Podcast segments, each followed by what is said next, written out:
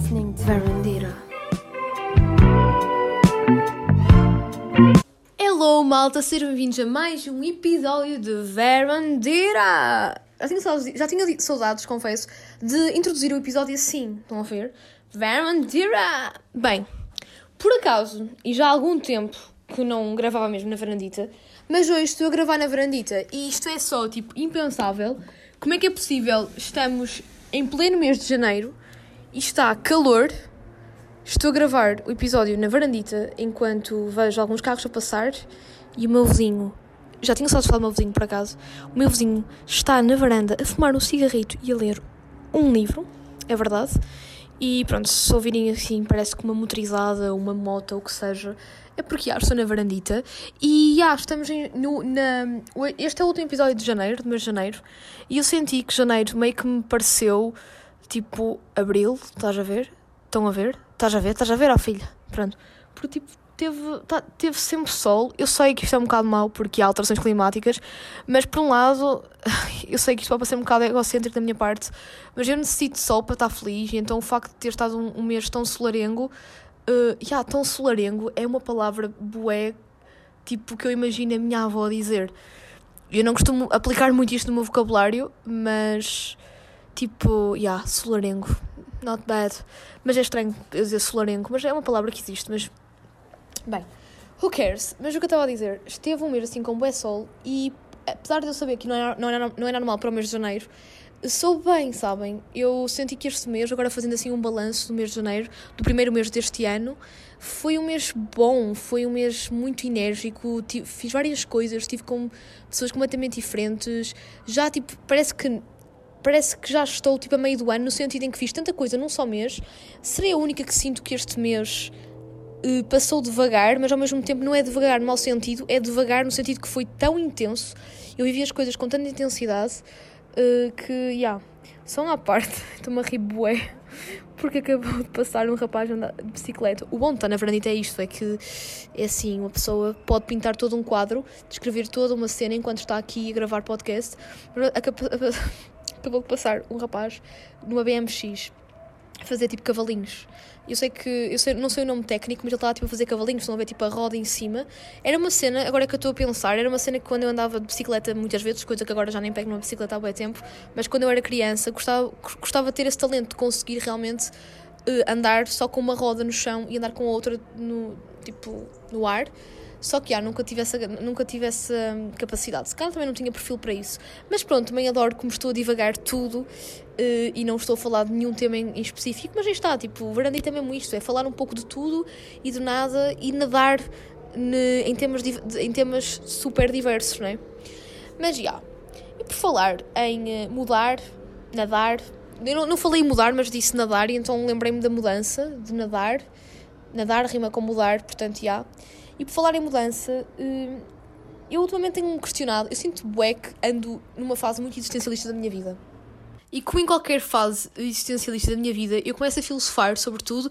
Imagina, eu já não estou naquela fase em que uma pessoa filosofa quando não tem nada que fazer, tipo quarentena, não tínhamos grande coisa que fazer, então eu filosofava e era mais introspectiva. Agora estou naquela fase em que me interrogo sobre coisas, estão a ver, e não é por, não, por ter falta de tempo ou por ter pouca coisa a fazer, estão a perceber? Não, eu estou com bué coisas a acontecer na minha vida, tipo, desde a universidade, principalmente este mês, tem sido bué caótico porque é final de semestre, sim, também estou a falar da universidade e vou-me calar. Uh, mas, já, yeah, tipo, tenho bué coisas, mesmo assim tenho tempo, é, é mesmo não pensar em nada, tenho tempo para filosofar.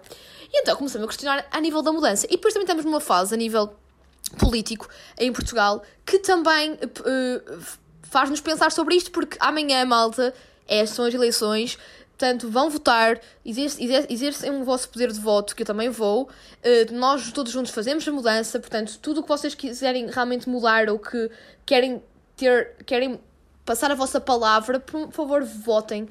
Naquilo que vocês realmente consideram que seria o melhor para este país. Pronto, e, e portanto, estamos, isto para dizer que até a nível uh, social político estamos muito um, epá, a falar da mudança, não é? Tipo, todos os políticos nesta campanha eleitoral, o que é que dizem? Qual é o slogan mais clichê de todos os políticos, de todos os partidos, mais alguns, de todas as ideologias? É sempre a mesma, que é vota pela mudança, não é? Já parece também bué, até uh, tudo o que é política envolve muito a mudança. A palavra mudança está muito, uh, tem um peso muito significativo, por exemplo, até nas, nas, nas mini eleições um, em que eu votava no secundário e, na, e no básico, que eram as que eram as, as listas para a, Associação, para a Associação de Estudantes, também o, o apelo era sempre o mesmo: vota para mudar, porque realmente o que, é que, o que é que nos faz votar? Geralmente é para a mudança, nós não queremos estar estagnados na mesma coisa, porque é uma coisa um bocado intrínseca ao ser humano. E eu comecei a interrogar-me: tipo, que já pensaram que tudo é uma mudança? Que o universo é a mudança? Sim, e lá está a Maria a falar do universo, e a Maria, tu só pensas no universo e nas energias e coisas assim e com outra e ah, tipo, acredito, mas mesmo que vocês estejam a ouvir, e alguns de vocês estejam a ouvir meio que de forma cética, pensem comigo, porque acho que até vocês vão ficar, tipo, hum, persuadidos por que eu vou dizer, ok? Aqui eu, Maria Miguel, vou conseguir convencer, vou conseguir espalhar a palavra de Deus, estou a brincar, a palavra do universo da mudança para vocês. Bem, e como é que eu vou espalhar esta palavra? Isto é como os padres nas igrejas que, que citam sempre a Bíblia. Eu sentei alguma coisa e eu vou, vou, vou, entrar no género, mas vou citar Marco Aurélio. É verdade. Para quem não sabe, o Marco Aurélio era o homem mais poderoso do mundo na altura em que escreveu uma das maiores obras dele, que foi a obra Meditações. E vocês agora estão a ouvir isto e dizem assim: Maria, conta-me histórias de embalar e agora estás a falar de meditações do Marco Aurélio. Por favor, Maria, tu estás aí a dizer que não é nada a nível do universo, coisa assim, mas é. Calma, esperem. Vou continuar a contar. Basicamente, ele tinha um império à sua disposição. Cidades, exércitos, palácios, tudo, tudo pertencia. Portanto, o Marquito estava riquíssimo, pertence, tinha, era o dono do mundo. Durante quase duas décadas, portanto, foi de, se não me engano, eu vou aqui ao Wikipedia também pesquisar, portanto, vou pesquisar aqui. Exato, era o que eu estava, eu disse que se não me engano, e não me engano mesmo, porque era de, duas décadas que foi de, de 161 a 180, para vocês verem os milhares de anos que isto já, já foi. Marco Aurélio, Marco Aurélio foi o imperador de Roma, durante aquela que foi considerada a sua idade de ouro. O império estava no auge e ainda assim Marco Aurélio resistia a qualquer tipo de deslumbre associado ao seu estatuto e poder, privilegiando a simplicidade, a troca de opiniões e uma perspectiva cósmica. Ele acreditava na importância de observar as estrelas, referindo neste campo a influência exercida por Pitágoras, o filósofo grego fundador do pitagorismo. E agora vocês dizem assim, Maria, porquê que não estás a ler uma cena sobre Marco Aurélio o que é que ele tem a ver com esta cena do universo é mudança e o que é que ele tem a ver com a nível político do que está a falar e da mudança que tanto está a falar? Basicamente, o Marco Aurélio, como eu estava a dizer do que estava aqui a ler, ele foi um dos maiores imperadores de Roma, certo? Isso eu já sabia, mas para quem não sabe, passa a saber. E nós associamos sempre o poder a uma coisa pejorativa, a uma coisa má. Já, eu até tenho muito uma coisa em mente que é o que, o que, o que corrompe as pessoas não é propriamente o dinheiro, é o poder. Porque é aquela ambição de nós queremos chegar mais alto, mais alto, mais alto e nunca estamos satisfeitos com nada com, com o que temos, com nada que temos. Pronto. E o que ele, ao acreditar, ele, basicamente é revolucionário como é que um imperador romano, ainda por cima romano, consegue dividir o estatuto e o poder. Porque imaginem, o estatuto e o poder vão, acabam por se interligar sempre. Imaginem, o senhor primeiro-ministro engloba o estatuto, que é ser primeiro-ministro, e o poder, que é manda no país. Como é que, então, Marco Aurélio, sendo, sendo um imperador que concentrava em si todos os poderes, conseguia separar muito bem a questão do estatuto e do poder. Isto é, ok, eu sou o Marquito, Marquito Aurélio, ok? Sou, um, sou grande, grande brother, sou grande camarada, top Xuxa. No entanto, também mando em Roma e no meu império, mas consigo ser humilde, né? Tipo, é um bocado, é quase impensável esta história acontecer, mas na verdade meio que aconteceu. E agora vocês dizem, ok Maria, ele, ok, ele acreditava que era necessário separar as coisas e também acreditava que, que um imperador, qualquer pessoa, deveria realmente observar as pequenas coisas, portanto as estrelas. E foi aí que ele começou a inspirar-se em Pitágoras. O que é que isto tem a ver com o que tu estás a dizer, Maria? Muito bem, para vocês contextualizarem, eu vou continuar a ler o que, o que está aqui, para vocês continuarem a entender.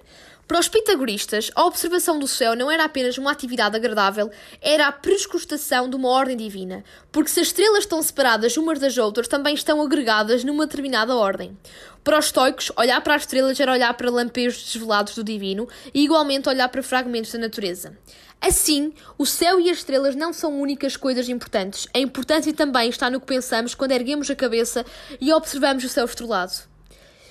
E eu quando li isto, porque sim, malta, eu filosofei, mas isto é, eu li esta, este, isto que estou aqui a contar-vos do Marco Aurélio, li num artigo que estava, até estava no Insta, naquelas páginas, uh, tipo, sabias que, estão a ver? E eu li, depois comecei tipo, a pesquisar mais e mais sobre Marco Aurélio no, no Google. E, e epá, quando li isto, isto fez-me assim tipo um insight.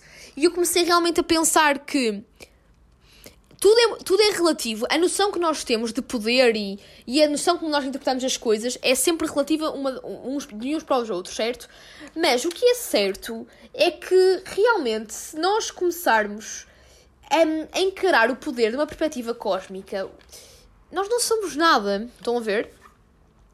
E hum, eu acho que a importância está na nossa ligação ao mundo que gira à nossa volta e não na nossa ligação do mundo que está acima das nossas cabeças. Eu não sei se, se o que eu estou aqui a dizer, que isto já não tem nada, isto já, já não li, o, que eu, o que eu acabei agora de dizer, uh, pronto, partiu mesmo do meu, da minha cabeça, é uma análise minha uh, após ter descoberto isto sobre Marco Aurélio, porque eu, acho que é um bocado isso, nós, nós às vezes achamos, ei, eu, um, tipo, há, não sei se vocês conhecem assim pessoas, porque há muita gente assim que eu até às vezes comentia, esta pessoa tem a mania que acha que o mundo gira à sua volta, isto é, que o mundo conspira à tua volta, é, até este, este, como é que eu te explicar? Esta, meio que esta, esta análise de, e esta expressão que se usa muito no dia a dia de hey, achas que o mundo gira à tua volta? É bem aquela cena de miúda, pensa que tipo as pessoas não estão aí viradas contra ti porque tu és especial e diferente das outras. Não, tipo, és uma pessoa normal como nós. Mas é, todas estas expressões surgem de alguma maneira e com algum motivo. E, um, e se nós começarmos a, a, a ter esta perspectiva que que tipo, o mundo não gira à nossa volta, mas sim a ligação que nós temos com o mundo é que nos definem, tudo é muito mais simples. Deixamos de ser tão egocêntricos, tão narcisistas, tão com a mania do poder e também começamos a ter outra ideia do poder. E agora, vocês dizem, ok Maria, mas o que é que, estás aí, mas o que, é que isto tem a ver com o universo é a mudança? Quem foi o entendido que disse isto? Pois é, malta, isto eu sei que é previsível, mas quem disse esta frase que o universo é a mudança foi mesmo o Marco Aurélio. E ele também disse que a nossa vida não é senão aquilo que pensamos dela. E isto pode parecer super filosófico e ao mesmo tempo tão evidente, porque na verdade é a nossa vida não é, não é aquilo que os outros dizem de nós, é, é o que nós pensamos dela, porque a nossa vida é tudo um questionamento. Quando, nós, quando, quando perguntam qual é o teu sonho de vida, a tua vida, a vida é a coisa mais pessoal que nós temos, é nossa. Nós é que podemos realmente poder falar da nossa vida. É por isso que nós, quando dizemos, olha, mete na tua vida, não te metas na minha. Porquê? Porque quem manda na, na minha vida sou eu, porque sou eu que estou a vivê-la, não é? E o que o Marco Aurélio disse, que disse que o universo é mudança, ok? E que um, a nossa vida não é senão aquilo que pensamos dela, é pura verdade. Isto, eu sei que isto parece super evidente, porque na verdade uh, é um bocado, mas esta expressão dele tem todo o sentido. Isto é, o universo é mudança. Portanto, tu estás sempre a, a, estás sempre a ser posto à prova, porque tu vives, no, tu vives neste planeta Terra, tu vives no universo, ok? No universo. Vives nesse universo. E ele é uma mudança, portanto, ele está sempre a, a propor novos desafios, novas coisas a acontecer. Mas tu, tu é que mandas a tua vida, tu é que tens o poder sobre ti de querer realmente adaptar-te a este universo, ok? Ou de quereres a mudança, ou de quereres ficar parado, ok? E o que é que isto se relaciona com o poder? Relaciona-se porque Toda a gente diz, políticos dizem, ah, vota pela mudança. E nós realmente devemos lutar pela mudança. Eu, eu própria até disse isto, votem para, para haver mudança. Mas também pode haver pessoas que não queiram esta mudança, ou até que queiram. Mas o, nós temos que encarar isto assim. Tu tens que votar pela mudança, mas também não é só a mudança para o universo, porque o universo próprio constrói a sua mudança, mas também é a mudança da tua vida. Porque também, eh, eu sei que isto pode parecer um bocadinho estúpido, porque eu estou a comparar uma parte mais íntima, mais pessoal com política, mas a política influencia muito a nossa maneira de ver o mundo e a nossa maneira de viver, ok?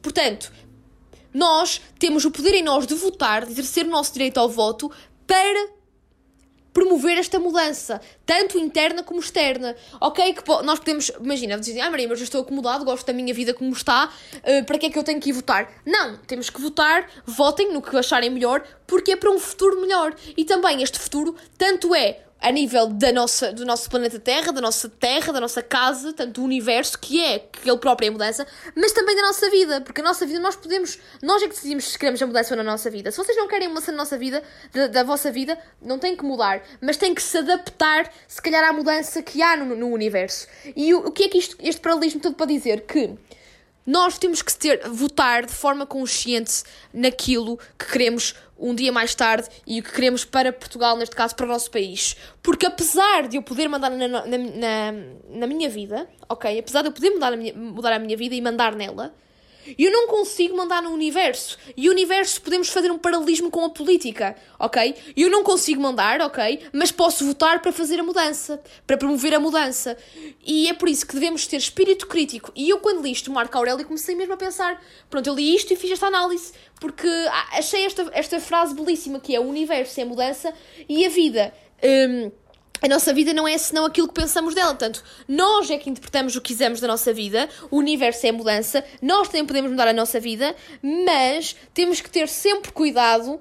Nós, nossa vida, temos que estimá-la, mas não podemos ser egocêntricos ao ponto de não pensar na mudança do universo. Isto é, temos também proteger o nosso futuro, a nossa comunidade, e, e, e, eu faço então aqui o apelo de votarem, malta. Eu sei que estou. Isto é, hoje é sábado, e por acaso estou a gravar hoje no, o, o, podcast no dia em que ele vai sair, e sei que vocês estão a ouvir, muitos de vocês que estão a ouvir uh, no domingo, portanto, no dia seguinte após ter lançado isto para o Spotify.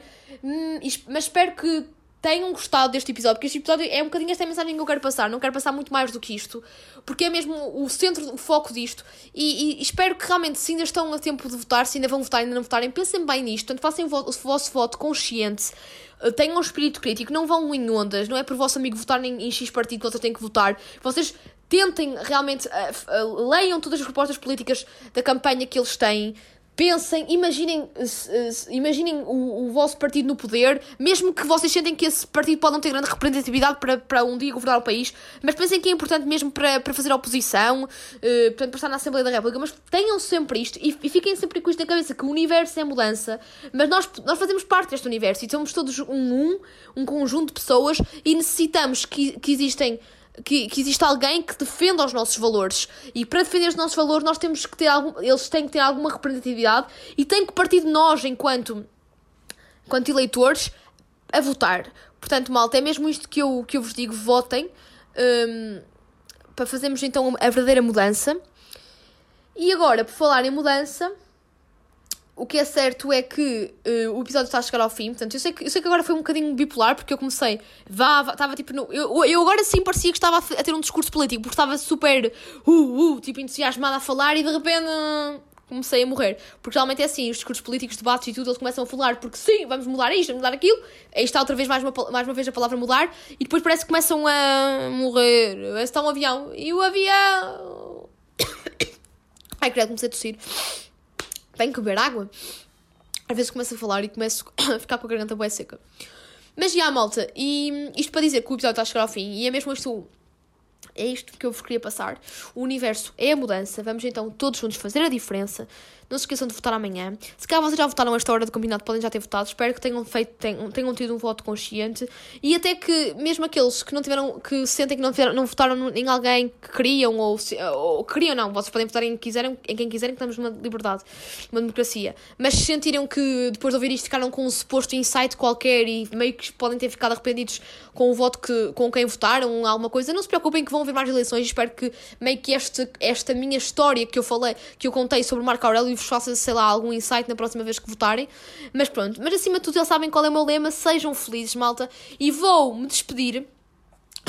Ai, estou mesmo com a garganta boa seca.